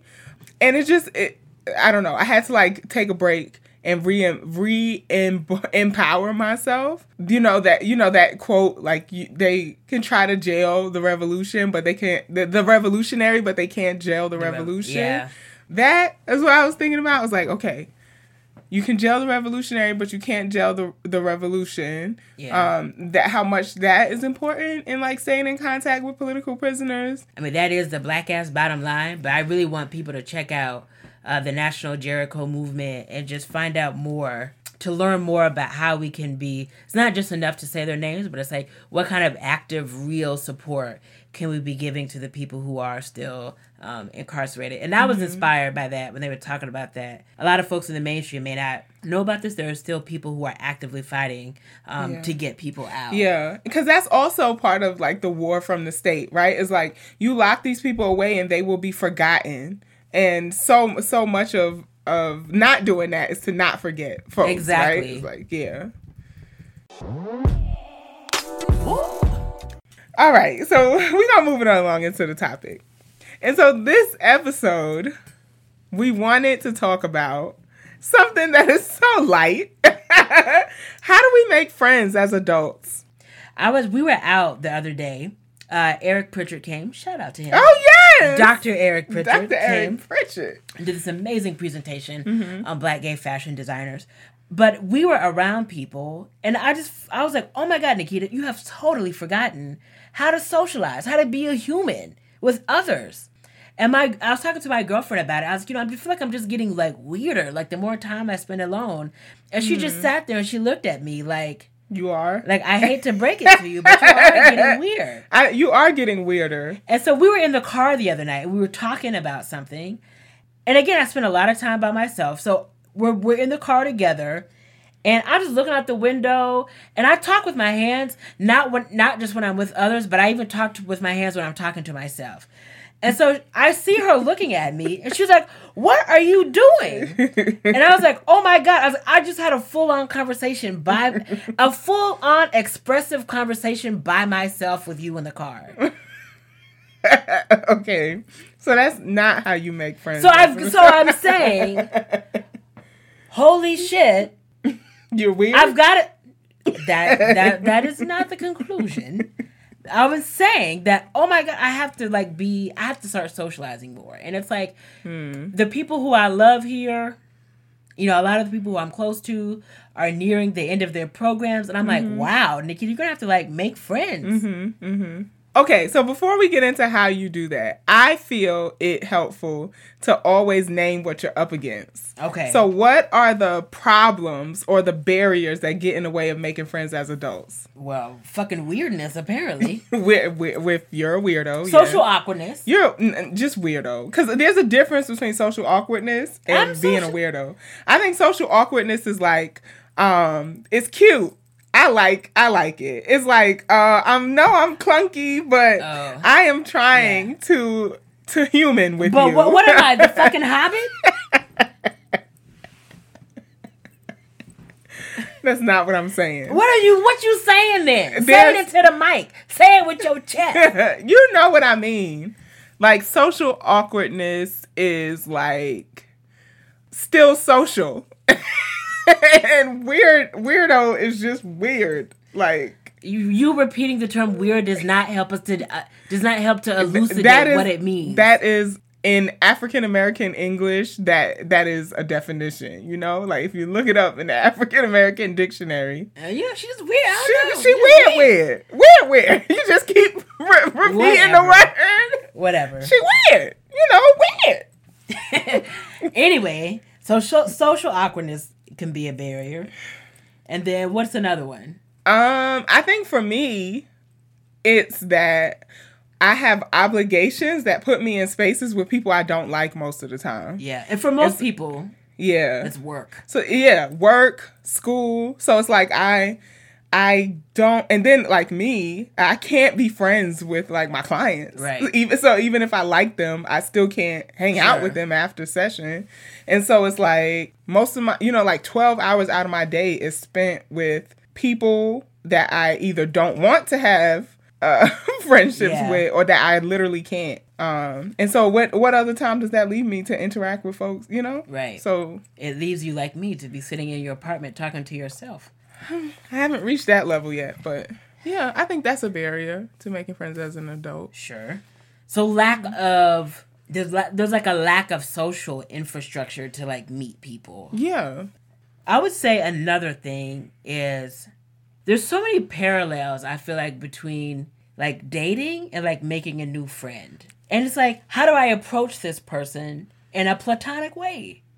Hmm. I don't want to like be like a you know send out the wrong vibe. Mm-hmm. Yeah.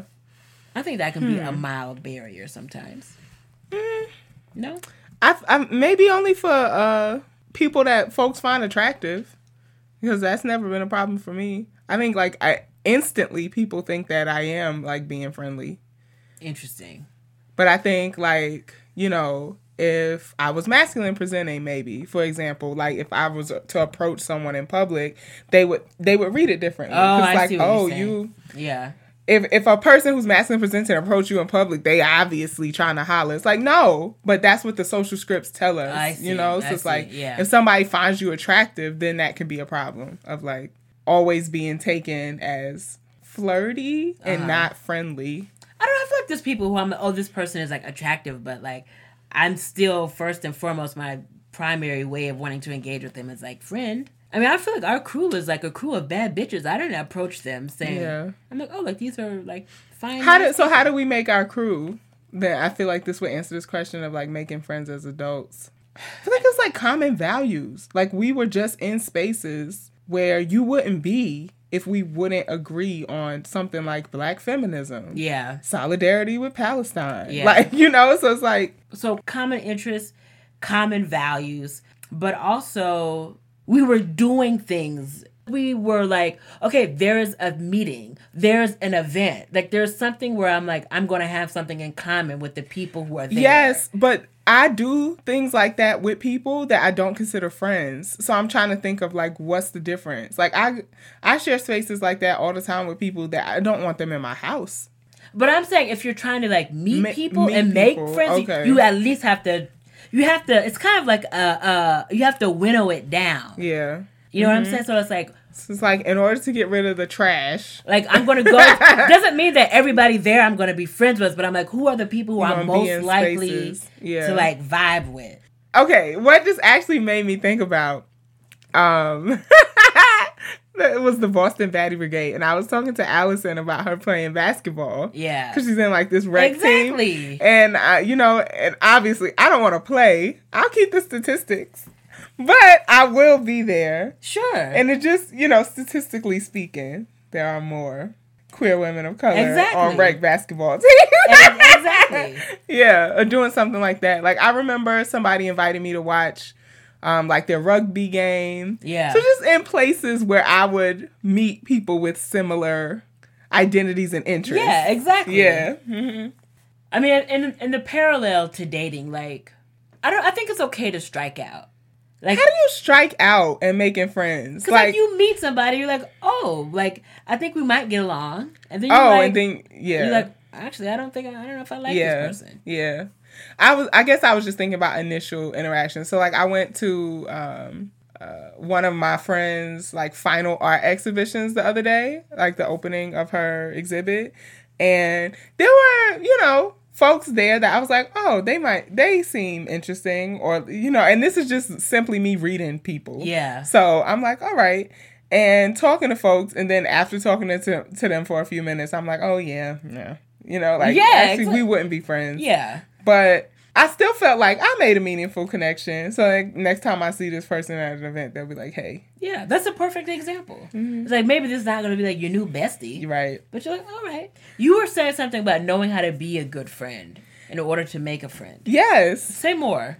I, I just immediately think about like things that I've experienced where I'm like, wow, this person is not really a friend to me. And also seeing so many teenagers in session is just, um, what will you accept in a friendship? Si- really, really similar to like relationship advice, right? It's like, I don't want a friend who tries to like pocket me, like, like this is your lane as my friend. I Uh-huh. will only interact with you if we are doing this thing. Uh-huh. To me, that doesn't feel like a fulfilling friendship. Okay. And I know some people have like, you know, club friends, like they only go to the Yeah. club with, but like that's not how I want to have friendships Mm-hmm. at like 29 years old. Sure. Like I want holistic friends. yeah. And so that to me is like not being a good friend. Like you only you only hit me up when you need a ride to Trader Joe's. Right. Or you know, that's not a friendship. Sure. It's it's a exchange. And don't tell my my business to other folks. You know, when when I'm confiding in you, please take that. Be trustworthy, reliable, dependable. Mm-hmm. Um, do things, uh, give as well as receive. Sure. So you know, like I want you to emotionally and like physically show up for me the same way I, w- I would hope that I emotionally and physically show up for you Yeah. be able to take feedback as a friend. Mm-hmm. If I'm like, hey, that really wasn't cool, what you did, Mm-hmm. be like, you know what? I can hear that. Mm-hmm. Um, yeah, I think all these things are like classics of like a good friend. Okay. Yeah. That makes sense. I think personally, like compartment, certain kind of part compartmentalized relationships are fine with me. It do- doesn't mean that they're any less, any. It's no less of a friendship, but it's like, oh, it's like we do, we have these particular set of things in common. Maybe it doesn't go above and beyond that. Mm-hmm. Do you think that there's a difference in how you make friends then, if there's like versus i mean i guess like to use like a common kind of language like the way that you would go about meeting a friend is going to be different than the way you go about meeting like a quote unquote like associate then Or an acquaintance. yeah Yeah. I mean, lately I haven't been making either. Mm-hmm. Uh, I haven't made any new friends or acquaintances, hence the topic. But um, I think it is different. It, it's actually funny. Like as we were talking about, like in that first moment where I'm having a conversation with somebody, I'm like, oh. Like I just get this sense. I can't I can't explain it, but I just get this sense like this ain't gonna be This ain't gonna be no deep, dark friendship. You Yeah. know, like this isn't gonna be ride or die, uh, tat- matching tattoos on the wrist friendship. Uh-huh. Like, Are we gonna do that? I guess that was a no. um, maybe we'll get a hammer and sickle. I I wish I could describe it. I can't find words for it, but it's just a feeling of like, nah, this person is not going. to But that doesn't mean that we not cool. You know, Yeah, it's like yeah, yeah. we. I'll speak to you, like I said. You know, I, next time I see you, I'm gonna speak. Yeah. all of that stuff. But I'm I'm not gonna cry on your couch. I don't know why crying on your couch is like my metaphor for friendship. Like, I I don't know. I keep thinking about like this digital divide. Like there are so many folks that I'm connected to on Instagram or Twitter that I want to be friends with, but it doesn't feel like we're friends. I mean, how do you do that, especially if they're not here? Girl, I have made deep ass friendships off in um cyberspace. Really? Yeah, like there's so many options now, whether it's WhatsApp video calling or because I can't FaceTime because I don't have an Apple product, um, or Skyping, Google Hangouts, you know, like where we could see each other, hear each other's voices. Interesting. I've gone to visit people that I've I've met, you know, that we've been friends on social media. Interesting. Uh, yeah, I think friendships can develop through digital um, interaction. Um, do you think are we weird? Well, we, we already know the answer for me. I feel like I've made that Um, point pretty clear. No, I mean like are we bizarre? Like do you think people would want to befriend us? I'm not a friendly person. Like I'm not the You're kind not. of I'm not the kind of person where you're like, oh, that's such like a warm, open, and inviting right. person, and I wanna. Yeah, but that's I mean that's not bad. That's not a critique of No, you. yeah, I it's think- just it's yeah. just the reality. I think that's the reality. Mhm. I think that you are that uh, when you want to be. I think I've seen you be very clear with people that you do not want to have any sort of association with. This is so funny Um, because they don't get that memo.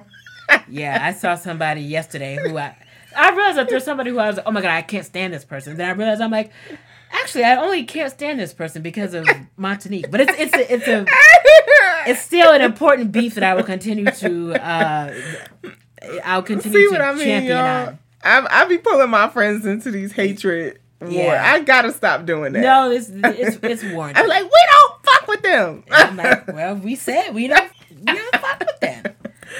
I think that you, but you are very like intentional about creating space and creating community. So I, I don't I don't think you're bizarre at all. I think I do that, but people like not people don't often respond to it. I don't I don't think that that's true. I've, I feel like I've seen people respond to it. Counting on my hand, like five or six consistent friends. Isn't that enough? Uh, You don't need like a whole bunch of friends as an adult, do you? I guess not. Yeah, you're That's- right. that's it's about like- quality. Yeah, it's, it, for me, it's about the core. That's why I'm like, I've got my good 4 three and a half. I mean, look at the Golden Girls. Yeah. Yeah. um yeah so it's like i just need to get to the whatever number or quality that's going to help me stop being a fucking weirdo in my apartment It's just I think you've had this time off and you've been by yourself a lot. That's what it is. but i feel like i've been doing things i've been out social i don't know what it's really actually alarming that every time i say something about my new bizarre way well relatively new bizarre ways my weirdness i'm always met with this awkward silence where people are like i'm really sorry to I break it to you I don't know what to say. but you're actually a fucking freak you're not a freak. Um, I just think okay. Through through doing this podcast with you and also this is uh, my sixth year knowing you that like it takes a long time to get to know you, Nikita. that is true that's true. And true so I can't imagine you making friends. I make friends. it's just, you know, I, I honestly feel like it wasn't until like year three where I was like, I think Nikita is my friend. I think she likes me. Whatever For so long, I felt like you were going to give me just like a slip that said your uh, 90 day trial has expired. So, oh my gosh good whatever day. Um, yeah, y'all, but help us out. How do you make friends as an adult? You can use the hashtag queerWOC and tell us. This segment is called Curved, curved, curved, curved, curved. the segment where we talk about our dating woes and wins. And if you would like to send some of your dating woes and wins, you can do so to queerwocpod at gmail.com. Um, I feel like I have a curved chronicle. Uh, so I was just thinking about how I get comments and likes in the digital realm from my friends, but not for people who see me as anything else. It's it's funny because I like jokingly told all my friends to stop commenting on my pictures. Cause y'all know how femmes of color and like women of color comment on pictures. Yes, bitch, fuck it up. Ooh, god damn, That ass. Yeah. titties sitting high. right. okay, sure. I'm like, all right. Oh, yeah. So it's like, oh, maybe people, but that's not true at all. Because anybody who's interested in me would be looking at those comments and knowing that they are coming from a That was a purely uh, platonic yes, comment. a loving place. Um, but yeah, I just noticed that, and it also stood out to me because um, I was just thinking about how I think that my Twitter crush knows that they're my Twitter crush, Mm-hmm. but they and they never comment or like or retweet anything I ever tweet.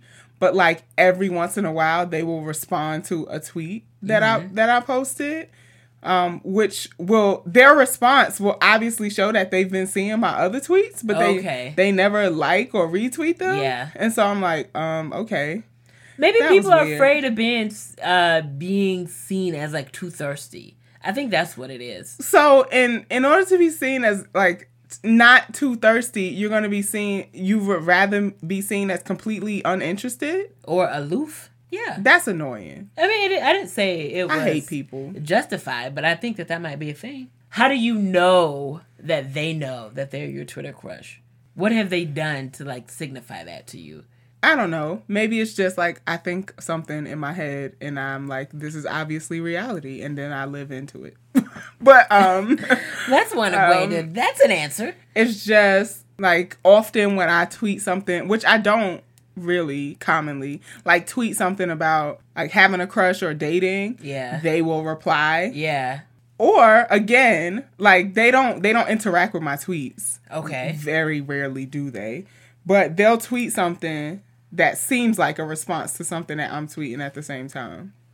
And I Oh, don't I, don't see. think it's just like the collective unconscious. I think this is like, oh, okay. You obviously know that. Like I think you cute or whatever. Uh huh. Cute and brilliant. I should start saying that. Cause I've been working on how do you compliment somebody in a way Beyond the physical. Yeah. Sure. Yeah. But you know, still out here serving sapphic single slay. Sapphic single slay. Yeah. Just be I just be, you know, waking up every morning telling myself that these looks ain't gonna serve themselves. They're so I have to do it. You be serving, yeah. Courses. In full full courses. Yeah. You be full when you done eating this meal. Oh, are we Um, okay? Yeah, you know, it makes me happy because it's so gray here and so white. yeah. Um and it's also like, hey, you know, I'm cute, I'm cute, I'm cute. You are. Very much so. I feel like when I feel cute, I put out different energy. Yeah. So, do you have a curve chronicle, Nikita? I do. I'm just gonna use a pseudonym, but there's somebody I know. Their name rhymes with Dantonique. And I was on the phone with this person. This person claims to love You me. are so they claim to care for me, and we're very close. Allegedly, and we allegedly we are close. small. Allegedly, we're close. So I'm on the phone with this person, and we're talking. I don't even remember what we were talking about. Go ahead, get your little funky. This is not. First of all, this is this is by definition not a curved chronicle. But go off. I was curved You were not. because this person, who uh, I, again pseudonym Dantonique, they You can't literally, just change the first they letter of my name. literally hung up in my face. Oh my. That's that's a curve. Queer WOC listeners, I think you should be offended by how Nikita is lying in your face or your ears because you can't see us. But first of all, can I can I say what actually happened?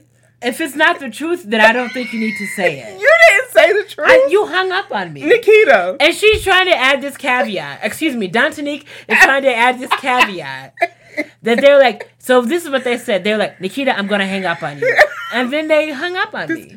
Announcing that you're hanging up on someone does not mitigate that, that the hang is- up. hang up means you you disconnect the call without the person knowing. Slap like Normally, clack. normally clack. people there's like an ag- there's like a, normally some kind of agreement that the call is coming to an end.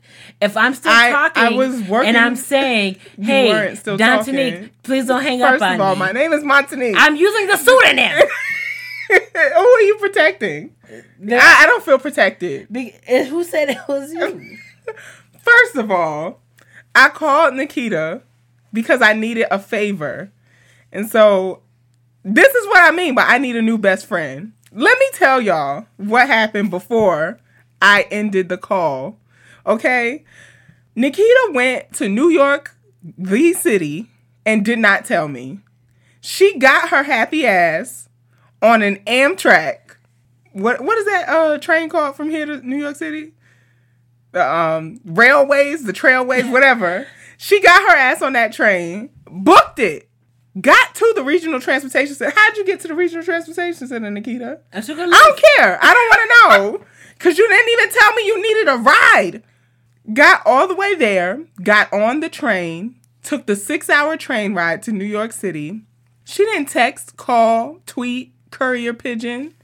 Uh, nothing, me. Nothing. Not once. She didn't update her Google location so I could see that Which she was I would never City. do that because the NSA would love to make tracking easier. First of all, I have shared my Google location with Nikita several times. I've never shared a Google location with anybody because I I've done it with you. because I don't know how to do that. okay. So there's that. This is supposed to be someone who's my best friend, right? Who's in a whole nother part of the state and didn't tell me. That's one. Two, I call her for a favor because I still think that my friend is around the corner. Is she? No. She's in New York City at a burlesque show, a brass burlesque show. Get, getting brown femme ass and titties thrown all around and silver leotards in her face, right? I don't know this. So I'm calling her. I'm like, hey, are you going to be busy between 12 and 2? Uh, no. Why? Oh, well, I'm in New York City. Oh, this is how I find out. What if I would have told you, like, I am actually dying between 12 and 2 and I, I needed a Oh favor? yeah, because that's actually that's that's how that works. You don't know. You don't know how health works. All right. And she didn't tell me she was gone. So I was like, oh, well, then never mind. Right? Because she's not in Syracuse. She's not even in Onondaga County. So and I asked, I was like, and it's- "What's happening?" It's not like I could be like, oh, you you couldn't get there. You couldn't help. So I was like, you know what? Never mind. I'll call you back. No, that's not what she said. She's like, was- "All right, fine, I'm hanging up." And I she- didn't say I'm she- hanging up. And she's Nikita, I'm hanging No, up. And no. She hangs up. What did you right say before that? In my face. What you said before that? You little annoying. See, people always like, honey, why do you always call Nikita? What did I do? Because she is a freaking annoying. It's so funny because she's older than me, but she acts like anybody's little sibling. What okay? did I do? You were like, why? I was like, it doesn't matter. You're not here. You have to tell me. Stop. Yo, you better not hang up this phone. Montanique, if you hang up this phone, our friendship is over. and I was like, And then she's like, "I'm hanging up." I'm like, I'm hanging up. I y'all, it was an emergency. I needed. I was like, I need to get off this phone to try to contact somebody else between 12 and 2, right? And Nikita is holding me hostage on the phone. If not- you hang up this phone, ah, ah, ah, I was like I was like, Nikita, I'm getting off the phone. I have to get off the phone. I need to find someone. What's going on? You are not here. You can't help. What does it matter? Goodbye, Nikita. Don't hang up this phone, Montanique. so I was like, I'll talk to you later. Love you. Bye. She didn't say love you. She's like, Nikita, I'm hanging up. And she proceeded to hang up right in my face. Right in the You face. hung up in your own face. No, I didn't You press did- any buttons. You did that My- to yourself. My hands I told you. victim blaming. So if you all would like to suggest a new co-host for Queer WOC the podcast because Nikita is going to be replaced. I'm not, I'm not, go- I'm not going anywhere. Yeah, that was your Curve Chronicle. That you don't have one. That's not a Curve Chronicle. All right, y'all. So if you actually have a curved chronicle, if your dating life is more exciting than mine, which uh, is non-existent, and Nikita's, which is so petty that she would have to make me her curved chronicle, please submit your curved chronicles to queerwocpod at gmail.com. Or if you're feeling bold, tag us in it and post it in the hashtag queerWOC. This has been Money, the snowed in sapphic snack. And this has been Nikita, your city slicking sapphic fantasy. And you just listen to Queer WOC the podcast.